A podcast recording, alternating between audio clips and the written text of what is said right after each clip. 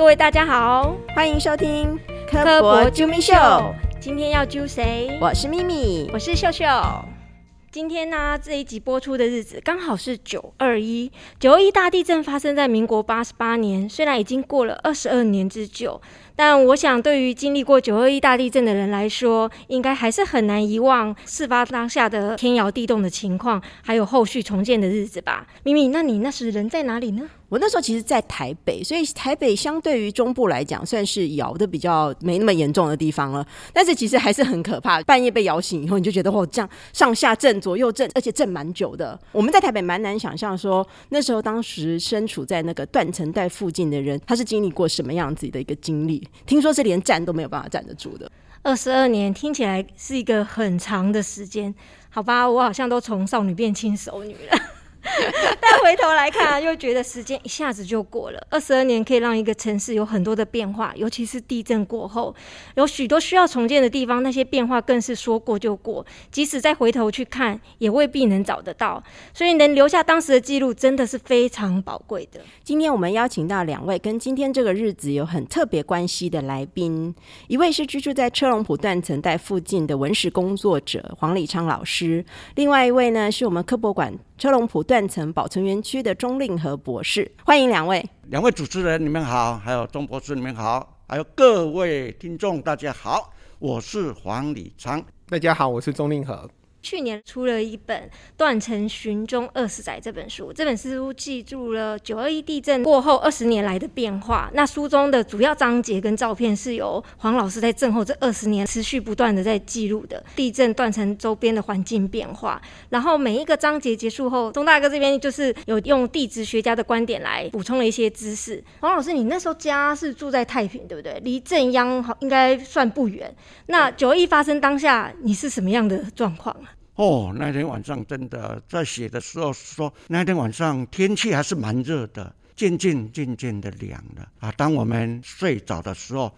突然间就摇起来了哦，这一摇的话，把我们两个夫妻都摇醒了啊！要跑也跑不了，所以那个时候呢，我们两个做了一件事情，两个人相抱相拥，就在那个柱子的底下，因为那个时候还想到说最坚固的应该是在梁柱的那个地方，所以两个人就抱在那个地方，要走都走不了。当当天的晚上呢，在摇晃的时候是这样，啊，怎么摇的那么久？哎呦啊！这个房子会不会塌下来把我们压扁？那时候是这样子，我感觉非常惊心动魄。对啊，还好楼梯还可以下来。那不知道是咬的咬的方向还是什么东西掉的很少，真的掉的很少。对啊，没有想象中东西掉很少。我们的东西掉的很少，然后出来到外头，哇！整个社区我们那里有四十四户。大家都跑到外面来，然后大家议论纷纷。说真的，那是有史以来我个人经历最大的那个地震。所以你们家房子本身没有？没有没有没有，因为我们那个是新房子。哦。我们现在住的那个就是那一年才搬进去的啊。如果那个再倒的话啊，那就糟糕了。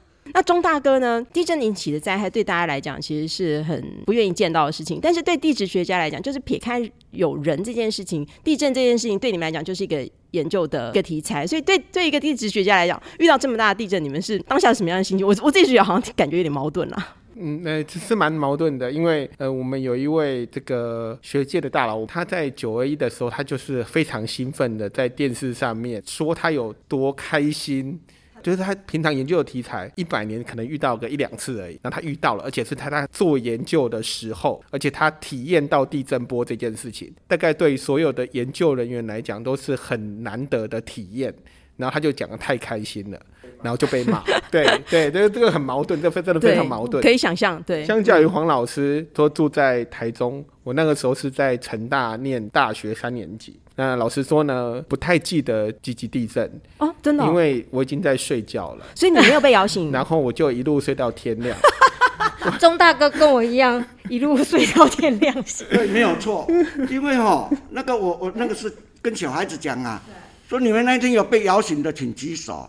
结果全班呢，大概三分之二被摇醒，但是还有三分之一呢，他爸爸妈妈。抱着他出去，他都不知道什么。真的，你们在太平哎，因为在我们那个地方，有小孩子，他根本不晓得。因为黄李黄老师以前是国小老师嘛，对不对？所以是当时的时候，你还在小学任教的时候，我其实地震还没摇我就醒了，因为台北是先停电。然后我就发现，哎，冷气停了。我心里还想啊，我们家冷气真的太旧了，终于坏了，这样。结果没想到后来就地震，所以我其实还没地震我就醒了。这个其实是一个地震预警的前期研究的成果，就是断电，因为地震发生在中部嘛，所以高压电塔从南部送电到北部的时候呢，那个地方先停了。电跑得比地震波快，所以是先停电。这后来才演变出来地震预警的概念，就是我们现在的手机都会先收到说，等一下会几秒钟之后会有多大地震来。这个其实是利用地震波不同波的传播速度来做这个分析研究的，争取这几秒。可能有些人觉得没有意意思，就是准备要在脸书上发文说地震波等要来啦。但是对于一些就是电器，最重要是高铁，它时速三百公里的运行嘛，所以你如果争取到这几秒的时间的话，它就可以先减速，所以这很重要。还有就是核子反应炉的先降温，这都可以进一步的避免更大的灾害的产生。这样子，所以我们个人不需要因为停电就冲出去，不用不用不用不用，不然以后那个台电跳电，大家都跑出来想，完了完了要地震。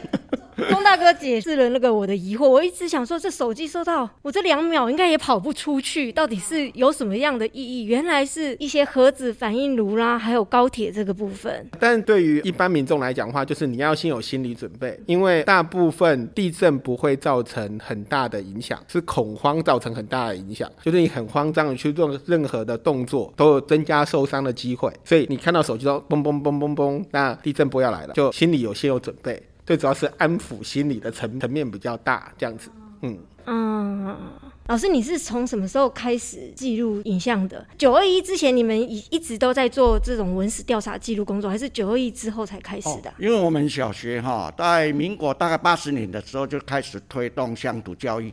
然后社区营造就开始研究乡土文化，所以我那个时候担任社会科辅导员，本身就要对这个比较早一点去做研究。那以我个人来讲的话，到各个地方去拍低级古迹。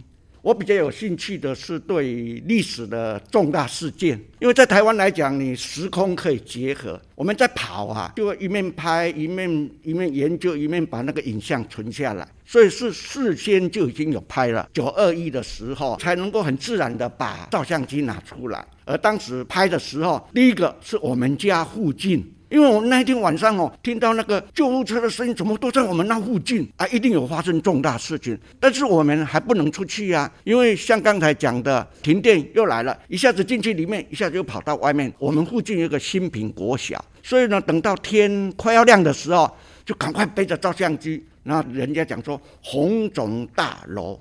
发生意外，跑到那个地方，远远就看到，哎呀，那栋大楼本来应该是直直的，啊，怎么斜斜的？再走近一看，底下一二三楼全部都被压下来，所以当时第一个接触到很震撼的，那拍下来，但没有很兴奋呐，啊，就是说啊。有这个情形，我就把它拍下来。可是这要长时间一直持续记录下去。老师，是什么动力让你觉得你这件事情要一直做下去，一直做下去？我本来只是说，哦，那你拍一下，然后等到天亮的时候，再到大理我妈妈那个地方去看一看，他们那边有没有这样。而且学校要回到学校去看一看呐，因为这么大的那个要检查结构体，所以停课，然后再把我母亲送到北部去的时候。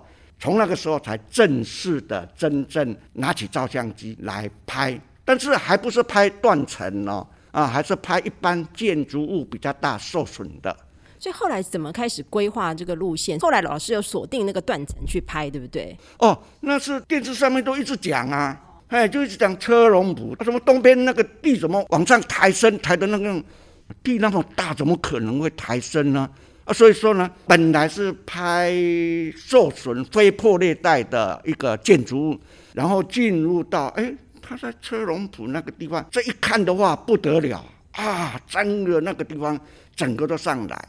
啊，刚开始的时候也没有说马上想要怎么建立的，就看到什么拍什么。然后我们学校因为停课了嘛，啊，就跟一些有兴趣说，啊，走，我们去看一看，拍一拍，一吆喝。大概有好多部车子，大家都跟着走，从我们那个地方往北边走，北屯呐、潭子啦、丰原呐，然后石冈啊，尤其到了皮翁大桥，哦，那个整个抬升，然后有一个瀑布出来，然后到了石冈坝，整个都抬升了，然后水都流出去了，哎，这个时候呢，好多人都一起，学校的老师都一起出去，到第二天的时候就比较少了，第三天都没有人了，你知道？郑老就是我一师你了，个人啊我那人呢、我太太啊，她看到我一个人去的话，那这不得了。因为我一出去的话，我们做田调的都知道，一出去的话，弄一点口口撞去啊啦，忘了自己的存在，有状况，这里有警官什么，因为知道个性嘛，所以他就跟着我。车龙埔就是我们那里嘛，所以以我们的太平武装之一的车龙埔命名。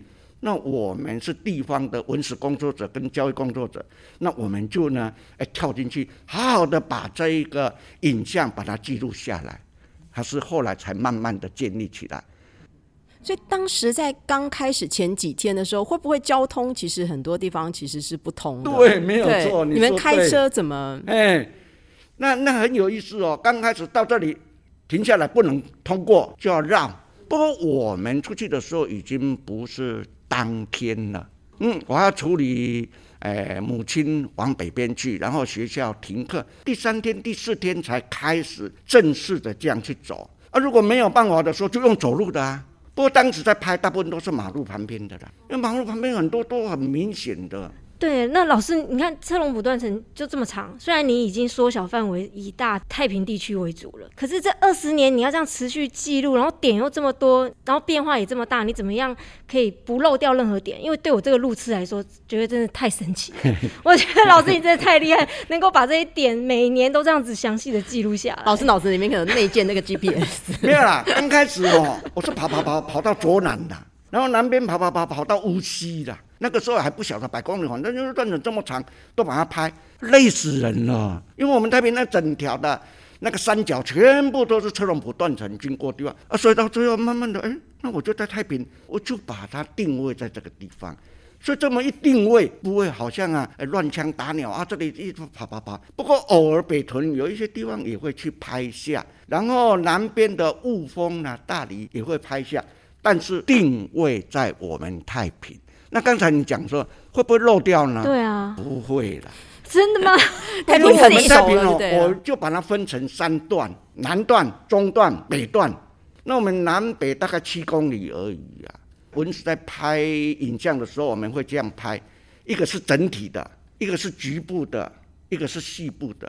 打个比方说，我现在在拍潮州墓园，那我整个，然后呢，这个是拱起来的地方，抬升的地方，这个是局部的，然后它的逆冲那个整个草出来，那个是细部，所以我到那个地方是先把这个拍起来，这我就是这个点哦，啊，下一次到另外一个点，这到最后根本都不会弄错了。所以你们会做编号记录吗？比如说一号的点在哪？不用二号啦不用哈，因为老师真的都用脑子，真的怕脑子。不过哈、我刚开始的时候是每个月拍哦，然后再来才半年，然后再一年，十年以后才两年两年，到最后的时候跟钟博士在一起是十九年、二十年。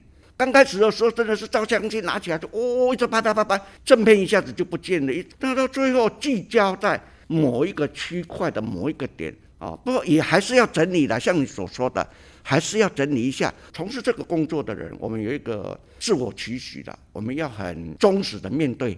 所以，如果我是一周年的话，我都是九二一之后才开始拍，我不会在前面就拍了。那老师可以跟我们分享一下，就是九二一地震改变了这么多区域里面，你这观察里面，你觉得变化最明显的地点是哪里啊？变化最明显。我跟钟博士去啊，看一看，应该是在一江桥那附近有一个叫大潭仔。大潭嘛，哎，那个地方是变化最明显，因为它那个地方在早期它有一个传说了，说很早以前太平有一个大潭嘛，在山腰上，然后那里有水，那里的水是通大海，所以大海里面有什么鱼，那里就有什么鱼。所以在讲这个故事的时候，小孩子都会问：那鲨鱼呢？呃，他们一定会这样问的啊。然后呢，呃，很奇怪，真的是水都不会干哦。再来的话说，中间有一棵大大的树，嘎当丘且冬，这棵树它到晚上会发光。那这个光会跑到好 好神奇，鹿港那边会看到这个光，这个光如果太强的话，那鹿港那边就倒霉了。哦，那边火就会烧房子了，所以鹿港那边的人就很操心啊，就派人过来这边，要把这个奇异灵异的现象把它消除。结果呢，问一问就说，哦，原来这里有一棵树，但是要去砍它不容易。六个人带着斧头来到我们这个地方，跳到倒潭嘛，游游游到那附近，砍砍砍砍砍，总不能白天砍吧？白天的话有人过来，你怎么砍我们的树啊？所以他晚上砍，到白天就赶快起来了啊，然后就大家分散去休息。到了晚上的时候，他跳下来。所以当他们游游游游到那一棵树啊，就很大声的哇叫了一声。为什么会哇叫了一声？因为那一棵树虽然被砍，但是隔了一个晚上又恢复原状。这个就是传奇故事了。啊，后来哈大潭嘛，呃，被建商把它填，整个填满哦。但是九二一那一天，地牛地震嘛，那个地龙车龙不断层，地牛跟地龙两个就在那里喊，大潭嘛醒过来，窟窿，那个整个被填上去的，现在讲的是真的哦，整个图都被推出，那个窟窿又出来了，而且比原来还要大。不但这样，那土下去把底下都盖了，一盖的话就变成堰塞湖嘛。然后两年之后，有一个桃子台风把那个土都冲掉了。原来那个地方是断层经过掉，然后有一边已经抬升出来了，而那个地方是地形变化很大，跟其他地方不一样。其他地方是当天就出来，那我们是被盖住了。桃子台风把上面的土都冲走了，我们才发现我们那个地方也有。断层瀑布，我们两个人看的结果说，哦，那个地方地形啊变化相当大，嘿。所以那东博士，你对于刚刚黄老师讲那个短塔嘛，它那个地形的成因，你们地质学家怎么看？其实这个会延伸到地震的伴随灾害。第一个，地震上面最大的问题就是晃动，大部分人都会有感受的东西。第二个就是断层线，断层线是过去一百年里面大概只有五到六个地震有断层线。所以大家不要那么紧张，对，不是台湾断层虽然有三十几条，但是你要遇到真的是很难的事情。接下来第三个会比断层线更容易遇到，就是地震摇晃的时候会有山崩跟地滑，所以积极地震的时候产生了三个很有名的山崩地滑的景点：草岭潭、九峰二山跟红菜坪。所以我那时候去看大潭仔的话，它就是在山的边边上面是一个很大的滑坡，然后滑坡的顶部有一个水潭。建商把它埋起来的时候，当地滑在滑动的时候呢，顶部的裂缝就会再次被打开。这是地质学上面的解释，所以那边有水的另外一个原因是地势上面周围的山丁山地势很高，所以地下水会一直补充。当然啦，就是呃，我也觉得很奇怪，说为什么那边一直有鱼这件事情。对，那是传说，是不是从台湾海峡游过来？这个我嗯，对。所以你们再次去看的时候，里面有鱼吗？有有有，真的有鱼，很多人在那边钓鱼。哦，对，所以所以如果是涌泉的话，对，你就很难想象说为什么。那边会再次有鱼，这样，因为它已经埋埋过了，对，土里面会长出来。晚上有人去放。不过，另外一件有趣的事情就是黄老师刚刚讲的桃枝台风这件事情，就是台湾的断层线其实很难找，因为我们的植物生长的很快，一下子就会被覆盖掉了。所以呢，地质学家很喜欢在河床里面找断层。那桃枝台风的意思就是，它把顶面那些多的东西冲掉了，所以它底下露出原本的断层。一九九六年，赫伯台风帮我们把河道清得很干净，我们在北沟溪找到第一个车洞埔断层。的路头，但是你讲的这是河道，像断层，如果它没有露出的时候，根本很难调查。那地质学家除了河道以外，其他部分是怎么调查？台湾的话，这个调查的方式呢，三种。第一者是它已经发生过了，就是历史地震，像呃台湾过去一百年以外，除了集集地震以外呢，一九零六年眉山地震在嘉义，然后还有另外一个大家可能比较有印象，是一九三五年的新竹台中地震，在屯子角跟斯坦有断层。所以我们是靠过去的历史告诉我们说哪边有断层。然后第二件事情就是黄老师刚刚有提到，积极震的时候车龙铺段抬升嘛，所以它在断层的两侧会有高低差，所以在地形上面会留下证据。同样断层的位置会一直不断的在边发生，我们叫活断层。就有专业的判断的话，就知道高低差之间就是断层线的位置。然后第三个的话就是我们可以借由科学仪器，像我们在做胎儿的检查的时候会用超音波。在地表上面产生震动波，它叫做反射政策，所以我们可以知道地下的断层的位置在哪里。当然，就是这三个方法就是都要交互使用这样子。普通的研究学者大概不会持续关注同一个地方二十年，同一个地点可以拍这么多的照片。黄老师大概是我认识里面唯一一个。黄老师另外一个最重要的一件事就是，大家现在拿手机去拍都会有 GPS 的点，所以你可以很容易的记录说在哪里拍的这张照片，连时间都有。可是那是二十年前，那个时候没有智慧手机，叫内建，他他没有，他是用正片，正片，正片，头脑内建，对，头脑脑头脑内建。这个这个困难的地方在哪里？就是它是相机拍照，你没有办法马上就知道你拍的情况如何。因为它是底片型的，所以它要花很多的钱跟很多的时间去做这件事情。这个是一般研究学者做不到的一件事。所以当我拿到这个礼物的时候呢，我非常的开心，但是同时也觉得非常的沉重，因为呃，我要处理大概黄老师一共给我一万张的照片。哇，天哪，那个底片钱跟冲洗费。对。而且都是正片哦，以前的底片是负片跟正片嘛，就是负片的话是你去洗完以后你冲洗出照片的是这是相反的，那正片的话是你拍就是景色是跟我们手机里面看到的一样，然后只要打灯就可以放出那个影像了。黄老师原先就有做排序跟整理，就是编号，所以在建档的时候其实省去了很多麻烦，不然一万张照片你要在里面找一两张出来，那是有对非常困难是真的。所以我刚刚才会想到问黄老师是不是有编号，是因为我们现在可以把相片。放在电脑里面，然后分资料夹，然后一目了然，很清楚。但是以前那个时候不是，它就是一张一张，尤其是老师是正片，那么小一张，其实没有编号，其实你光是你要去拿起来看清楚，说这个地方是拍在哪里，都不是那么容易了。黄老师很厉害的，就是他拿起那张幻灯片，他就可以开始写故事了。哇，因为拍了二十年，所有的细节这样对，然后他都是手写稿写出来的。然后我就嗯，好，我大概没办法做到这种地步，真的是不容易的事情，对。钟大哥，你老师在记录的过程中，最后一两年你有陪他去吗？那这个过程中，你有没有什么样的故事可以跟我们分享？我要很佩服黄老师，因为他七十二岁还可以跑野外，真的不容易。而且他带我们去的时候，他说他安排一个礼拜，结果你们就吓傻了。去的时候，我们我跟他两天半就跑完了。哦，原来他预期是说我们的速度是需要一个礼拜的速度，对，你们拖累他了。真的，真的，真的，真的。那里我很熟啊，啊，他刚去要慢慢的、慢慢的，所以规划一个礼拜。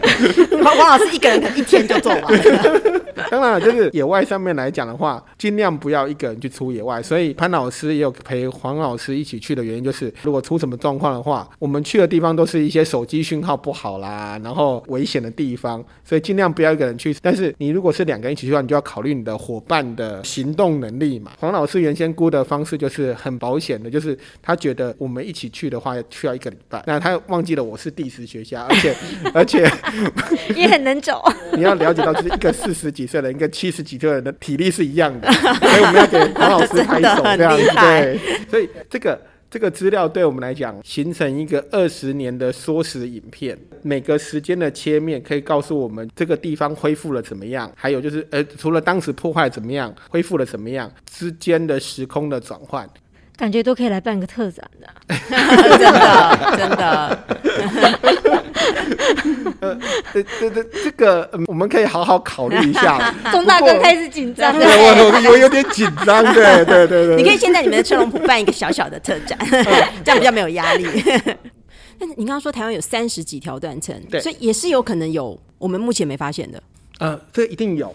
这要回过头来讲，黄老师有讲到桃子台风嘛？我们面对的是一两百年活动一次的断层，所以台升以后呢，它如果被台风带来的沉积物盖掉的话，我们就看不到了。所以在整个平原区底下有多少的断层，其实我们不太清楚，也可能被房子盖掉了。不能说 谁谁家盖在断层上。呃，也不能说很有趣，就是台湾一定会面对的问题，就是其实我们台风洪水的频率比地震断层高很多，所以就算有断层活动，它也会被新的堆积物给盖掉。所以在西部平原做调查，我们很难很确定的知道断层线在哪里。就算有，我们也不一定可以抓到它的位置，这是非常麻烦的一件事情。但是那是不知道的。可是像现在我们大家要。买房，房价贵到可能真的是人生中最大笔支出，但人生最重要的事情了。所以，如果买房的时候，你是应该还是要必去选择一些点来避免这样事情我们可以怎么做？至少我们避开现在有已知的这三已经十条这个就是比例问题，就是在危害上面的话，我们已经知道三十三条的活动段子是最快的，比例上面他们可能几百年就会活动一次。看不到了，就是比这个速率慢的。那你如果就风险的概念来讲的话，还没有被调查到的，就是速率比较慢，相对上面就比较安全。所以那三十条就是可以有资料可以去查询。有有有有有，如果大家对于自己家里面有疑虑的话，可以上中央地质调查所的网页，它有个活动断层，你只要输入你们家的地址就可以查得到了。但如果不太熟悉用这个网络的话，可以打电话，哦，他们还有专线服务对，啊！有专线服务零二二九四五七六零三，中央地质教育所就会帮你查询。告诉你，你家是不是在断层线上？所以查到以后，千万先不要告诉邻居，先把房子卖了。你这样怎么行？所以像这个断层带上面，我们是不是有一些禁建的，或者是某些特殊建筑法规的限制？其实面对断层线这件事，是所有地震常发生的国家都会面临的问题。我们刚刚已经说过，就是台湾一百年里面大概发生了几百万次的地震，那只有五条。所以这个几率很低，大家请不要太惊慌。所以，呃，这个我们面对的问题，大部分都是摇晃的问题。所以建筑物如果盖得够坚固的话，地震发生的时候，请就地掩蔽，躲在桌子下面呐、等地震波波过去再再行动这件事情。所以要相信建筑物，不要很慌张的跑出去，因为地震晃动大概就是一分钟左右。所以如果你在一分钟之内没办法完成的事情，就请放弃。这很实际，这很实际。对，在断层附近近线建的面对这个问题的国家大概有四个，就是台湾，然后日本、纽西兰跟呃美国加州这四个，只有这四个哦，全世界只有其他地方我找不到资哦料。哦，OK 哦，对对，我上次遇到了一个从法国来的博士后，他跟我讲说，哦，我们的地震非常可怕，规模五。呃，但是在台湾讲就是个笑话嘛，对对对，我们呢规模五大概每个礼拜可能都会遇到这样子，要看不同的地方，所以只有这四个地方是有曾经讨论过近线建的问题。那台湾的话是依照建筑法严格规定，画出来的断层线的五十公尺以内要评估，断层线的十五公尺之内是禁建的。但是这是利用台中市的行政命令去做强制性的。地调所在推的地址法，希望可以限制的话的距离是一百五十公尺到两百公尺，哦但是这样影响的范围就变很大，房子就会没办法盖。对，所以目前是没有法则的。我们台湾的情况就是地质敏感区，所以就是你任何的开发案都是要经过评估的。那但是对呃公家机关的限制跟私有地是不一样的，公家机关是禁止，嗯然后私人机构的话是两层楼七公尺以下的建筑物可以做这建筑的行为，但是要在土地权状上面标明说你这个是未在断层带，对这件事情就是你要注明。日本是没有任何的限制的，他觉得交给人民决定。他就是资讯公开，就是告诉人家说这边有断层。那你要不要盖你自己决定对呀。，因为日本的断层的评估跟台湾的断层评估是不一样的。他们整个日本有三千条断层，哇，他们是只要有迹象就会列起来。如果在他们评估方式里面，车龙普断层可能不是一条，哦，纽西兰的话是二十公尺，他们不是禁止，他们是希望你避免。那美国的话，它是两百公尺，哇，不过他但们美国地很大，它地很大。对，他们地很大，所以会面临呃的问题就是在于你居住人口的多寡。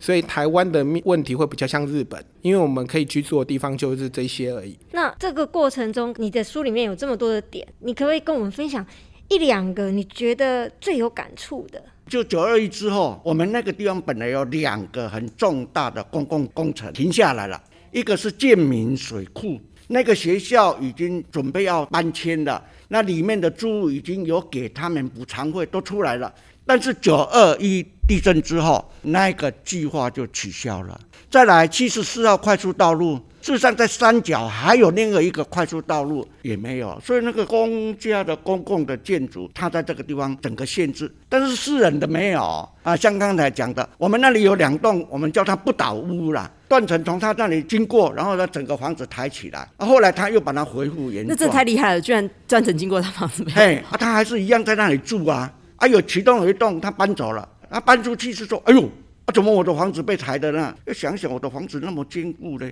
啊，我我的朋友、我的家人、我的认识人都在这里呀、然后有一种思乡情怀，让他再回来。对，而且有一个现现实面的考量啦，你出去你还要再买啊。那那栋房子还很好啊，不过在这个地方哦，就出现了两样。我们如果带人家去导览解说，我们都会把这两样特别强调。一个是钢骨结构啊，第二个是华式基础，底下把那个地基整个连起来啊，所以它很像那个竹筏一样。啊，我们就会跟人家讲啊，哎，后来我发现哦，那个房屋广告也有把 钢骨结构跟华氏基础特别提出来，说他们这个房子经得起哎这个地震呐、或者是断层，哎。那黄老师要不要讲一下你刚刚最开始在讲那个第一个那个照片的？哦，就是红总大楼啊，那个特别有感受啦，因为我跟我内人那个时候也要买房子嘛，啊就找找找找，这个公共设施很好呢，有幼稚园，有游泳池，有图书馆呢。在民国八十多年的时候，在我们太平那个地方，这一种大的建筑物的公共设施如此好的很少，所以我们两个也有一点心动，不过到最后还是没有买。后来它一咬坏掉了，我每一次走到那个地方，我都有很深很深的感触啦。他们要买那栋房子多么不容易，啊，一时一次之间全部房子都不见了，到现在还没有重建起来。哎，要重建真的是很难，所以我每次到那个地方就悲从心中来。嗯，嗯，那个买房真的有些对有些人来说，真的是一辈子只能买那么一次。重建的过程麻烦的地方就是它整个社区拆掉，所以是三百户的人期望不一样。嗯，有些人希望重建嘛，那对有些人希望赔偿嘛，对，所以你要整合三百户的意愿是一件蛮困难的事情。所以那个洪总那个他们真的还有在协调要重建吗？还是说其实大家也有一点放弃天？哪，二十有他们有二年了对啊耶，很困难的，因对为现在要重新建，真的大家的观念都不一样。期望值也不同。所以哦啊，到现在你如果到那里去看呢，它还是一样，只有野花野草了。同样的例子在维冠大楼也是一样的。几年前的那个美浓地震，嗯，那维冠大楼是唯一倒的房子嘛，台南对对对？嗯它全倒了。嗯，那住户的意见其实是很难整合，呃，甚至有很多的住户是全家人都在里面的。嗯要整合这种就是倒掉房子的意见是非常困难的。回过头来讲，就是如果它没有全倒的话，美浓地震的死亡人数只有两名而已。所以现在房屋的设计结构非常的重要。我们有一个口头诀，就是小震不坏，嗯中震可修，大震不倒。只要你没有全倒，不损及人命的话，是现在所以地震这个晃动的设计上面的要诀。要完全做到房屋不倒，那要花的建筑成本非常的可怕。嗯，嗯对，就是跟像刚刚黄老师讲的钢骨结构对，两层楼就要做钢骨结构，做法式基础，这个很难有财力可以达到这个部分。房屋会损坏，但是可以修，是大部分建筑的标准。那面对这种几十年才发生一次的像极级地震这样规模的大震的话，唯一要考虑的就是人命的损伤。刚刚有特别提到近线建的这个问题，经过我们的调查结果，大概七成的人死亡都是在这个断层线一百五十公尺的范围之内，几百公尺的断层带的范围就涵盖了整个极级地震七成的伤亡率，所以这必须要被很严肃的这个考虑。剩下的那个三成的人，就是房屋结构要做好，那大家不要惊慌，对，就是好好的在觉得安全的建筑物里面度过那震动的一分钟。过去一百年，我们大概有一千人伤亡的地震有三次，平均换算下几十年就会有一次规模七的地震。所以说，我们平常要多练习怎么做预防。要怎么保护好自己？对，我觉得黄老师讲的就好，他们就躲在柱子下面啊，对对对，那就是安全的地方。对对对对对对对，而且晃动都是一分钟，对所以你要考虑的是，在这个剧烈晃动一分钟里面，你要如何避难。所以把自己睡觉的地方保护好是很重要一件事情，因为平均每个人每天都要睡八小时。如果你这八小时意识不清醒的情况下面的八小时是安全的，你人生有三分之一是安全的。嗯回去马上晕床位。所以几个重点就是你睡觉的地方不能太接近玻璃窗。床头呢，如果有挂这个结婚照的话，记得要 掉。固 固定好，不是拿掉，固定好。对对，那个太太可以说我要拿掉，先生千万不能说我要拿掉这个。我要把他那一段剪掉，这样我才能够名正言顺把它拿掉。然后床附近最容易放的就是衣橱嘛，所以衣橱要固定好，就像你刚刚说的那个设备，让那个衣橱不会倒下来。这些东西的话，就是要做好，你就可以有三分之一的时间是安全的。所以黄老师这样子记录了二十年，你看了这样子就是整个太平地区的重建的过程，楼平然后楼起，你有心里有什么样的感觉？以我个人来讲呢，哦，现在虽然是结束了，哎，还是跟他有感情。走过去的时候，还是会看一看他，但是没有像以前那么有系统啊。那个时间到就拍。不过我们现在哈。呃，我们从事教育工作，老师啦，或者是相关的导览人员，怎么来带大家去认识曾经在二十年前这里有发生这么大的事情？黄老师其实提了一个很重要的重点，就是地震已经发生二十二年，那现在我们的大学生以下的年龄其实是没有经历过几级地震的。嗯，对。我们刚刚也有说过，这个时间上面大概几十年才会有遇到一个规模期的地震。所以科博馆的九二一教育园区跟车龙不断保存园区在努力的方向，就是希望年轻的一辈是记得台湾会有大地震这件事情的目的。因为面对平常的规模六的地震跟规模七的地震是七的地震是完全不一样的事情，所以大家要做好这个的准备，很重要，非常非常重要。为什么呢？因为几十年才遇到了一次的地震。它的风险值其实是很低的，但是它的损失是很大的。在写书的过程当中，我们去找资料嘛。今年也发生了欧洲的大水，把整个德国啦这个地方都淹掉了。然后他们有做一个研究，在捷克，他们去收集这些历史资料。有一条河呢，七百年里面呢发生了七次的洪水事件，就是它一百年就会发生一次。他们有很清楚的记录，说水会淹到哪里啦，然后到底损害会多大啦。但是呢，大概过了二十几年，大家就会搬回到河边。因为大家就忘了下一个世代，当他没有经历过这么大的洪水或这么大的地震的时候呢，他就觉得这个风险很低。这个二十年是一个关键。那我们有没有办法持续去告诉人家说这个地方很危险？因为大部分人其实都没有经历过那场地震，这是我们需要努力的地方。这样子，所以帮园区广告一下。大家可以 啊，我已经广告了，我已经广告了，叫大家不定期的要到园区参观，唤起那个灾害的意识。对。对对对，两个园区的话，目的其实不一样的。九一教育园区的话，它原来是一间学校，所以它保留了断层通过操场的样子，它还有保留了这个倒插的样子，你可以知道说到底房子会坏到什么程度。对对，没经历过地震的人来讲，这是很重要。那第二点是保留这些坏掉的建筑物的话，可以去看倒成这样的房子，你可以躲在哪里？这很重要，躲在哪里是安全的。背后的原理工程师他们也在做这样的进步，所以他们会设计更安全的房子。所以我们是靠观观察这些坏掉的房子，才会知道怎么样让房子更安全。如果去九二一的话，请好好的观察那个倒掉的房子的样子。车东埔断层保存研究的话，那是完全不一样，那是一个科学研究，去了解说地震。跟断层的关系嘛，台湾是开挖断层线来知道这个断层什么时候活动。每次发生像极地震这样的情况，车东埔断层都会活动的话，最接近的记录其实是两百多年就有可能会发生极地地震。所以如果想要亲眼能够看到那个断层长什么样，其实就是可以去车龙埔园区，可以去看那个槽沟。是的，是的，是的，是的。地震改变了台湾很多地景，但是在这个复原的过程里面，其实曾经遭受过的破坏，其实就会看不到。当然我们。应该往前看了，这个其实不百分之百是坏的，因为如果没有断层抬升的话，台湾现在还在太平洋里面，我们需要断层活动 才会有造山运动，才会台湾岛才会露出海水面，露出海水面以后呢，你还有侵蚀作用，要有这些台风、土石流。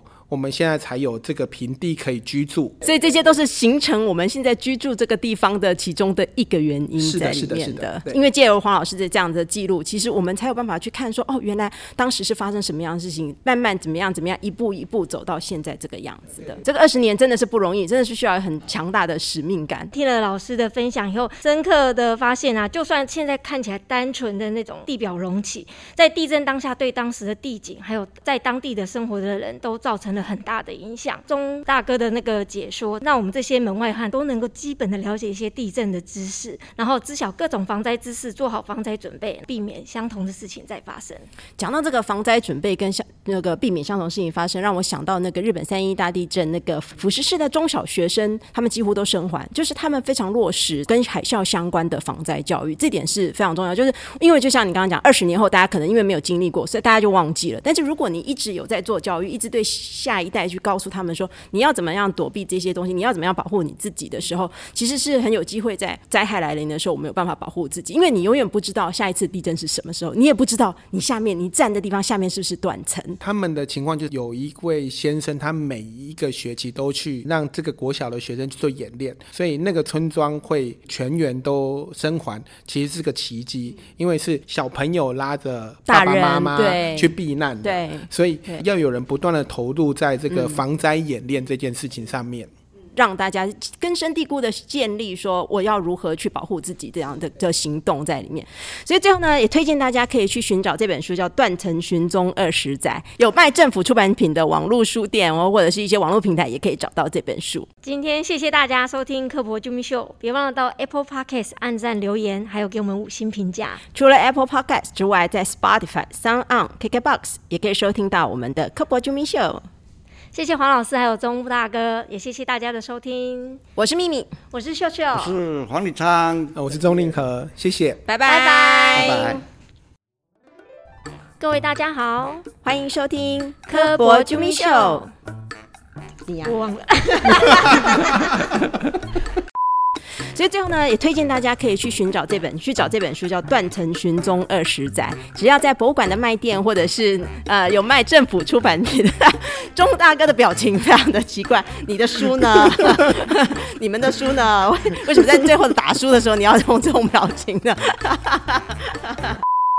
当然了，就是如果你们未来要买房子的话，还是可以找我，对，帮你们看一下，不是看风水啊，是看一下这个，对，有没有那个什么？就跳进去了，一跳就跳了二十年，本来要三十年，不行了，三十年八十多岁了，承给 对，千万不要，郭老师你今天压力有没有不要大说 接棒接棒。你我们要说老黄老师八十呃那个三十年的时候还在，还可以跟我们一起跑。哦，希望这样。